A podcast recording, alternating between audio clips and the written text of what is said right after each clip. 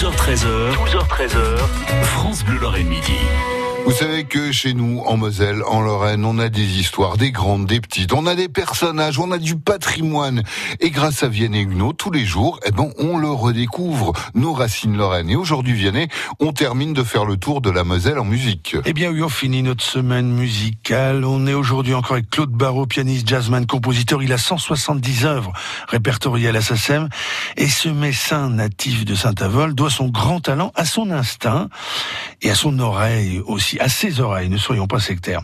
J'ai tout joué d'oreille, dit-il. C'est un autodidacte hein, qui jouait du piano à six ans et qui a commencé sa carrière, je le cite, hein, en déformant et en bricolant les Beatles, qui d'après lui sont une excellente école d'apprentissage musical.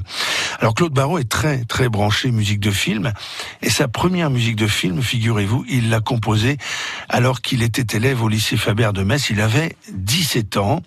C'était dans le cadre d'un club Super huit, c'était un club cinéma créé par le prof d'art plastique et ce club réalisait des films dont Matland, le pays des maths, avec un scénario contestataire, se souvient Claude Barrault, euh, Claude Barrault qui lui composait puis accompagnait le film au piano et souvent en improvisant. Alors, Claude Barrault a joué au cours de sa carrière avec de très grands artistes, y compris du jazz mondial. Il a aussi joué dans les bars, il a enseigné en collège euh, pendant trente ans. Il a joué, et il joue toujours en solo ou en trio parfois. Et ce qui le motive, c'est de faire aimer et d'abord de faire découvrir le jazz à ses contemporains. Les compositeurs de jazz d'hier et d'aujourd'hui, tous ces artistes devenus des légendes, les Duke Ellington, Miles Davis, Charlie Parker, Chick Corea, Didier Lockwood.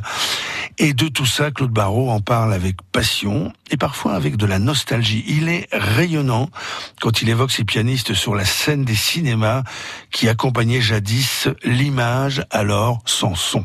Tiens, en fait, Véronique Sanson vient d'avoir soixante-dix ans, je le signale, magnifique pianiste, elle aussi, on lui souhaite au passage encore longue, longue, longue vie. Alors, quand j'ai rencontré Claude Barrault, je lui ai dit ceci, tenez, est-ce qu'on ne pourrait pas affecter à chaque lieu qu'on aime une musique? Et il s'est prêté au jeu. Et quand on est arrivé à la lettre R, comme Rodemack, il m'a d'abord expédié à la lettre P, comme Pelt, Jean-Marie Pelt, natif de Rodemack. Et donc, le résultat est le suivant, et l'heureux gagnant est Guillaume de Machaut, dont on dit qu'il fut le plus grand compositeur du quatorzième siècle.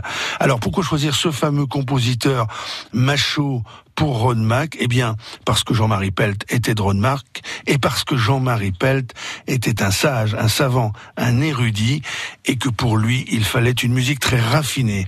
Voilà ce que me disait Claude Barrault. Et il avait raison. C'est vrai qu'il était érudit, Jean-Marie Pelt. Et d'ailleurs, tiens, allez faire un tour du côté de l'éco-village citoyen qui est dans les jardins Jean-Marie Pelt à l'occasion du G sept à Metz.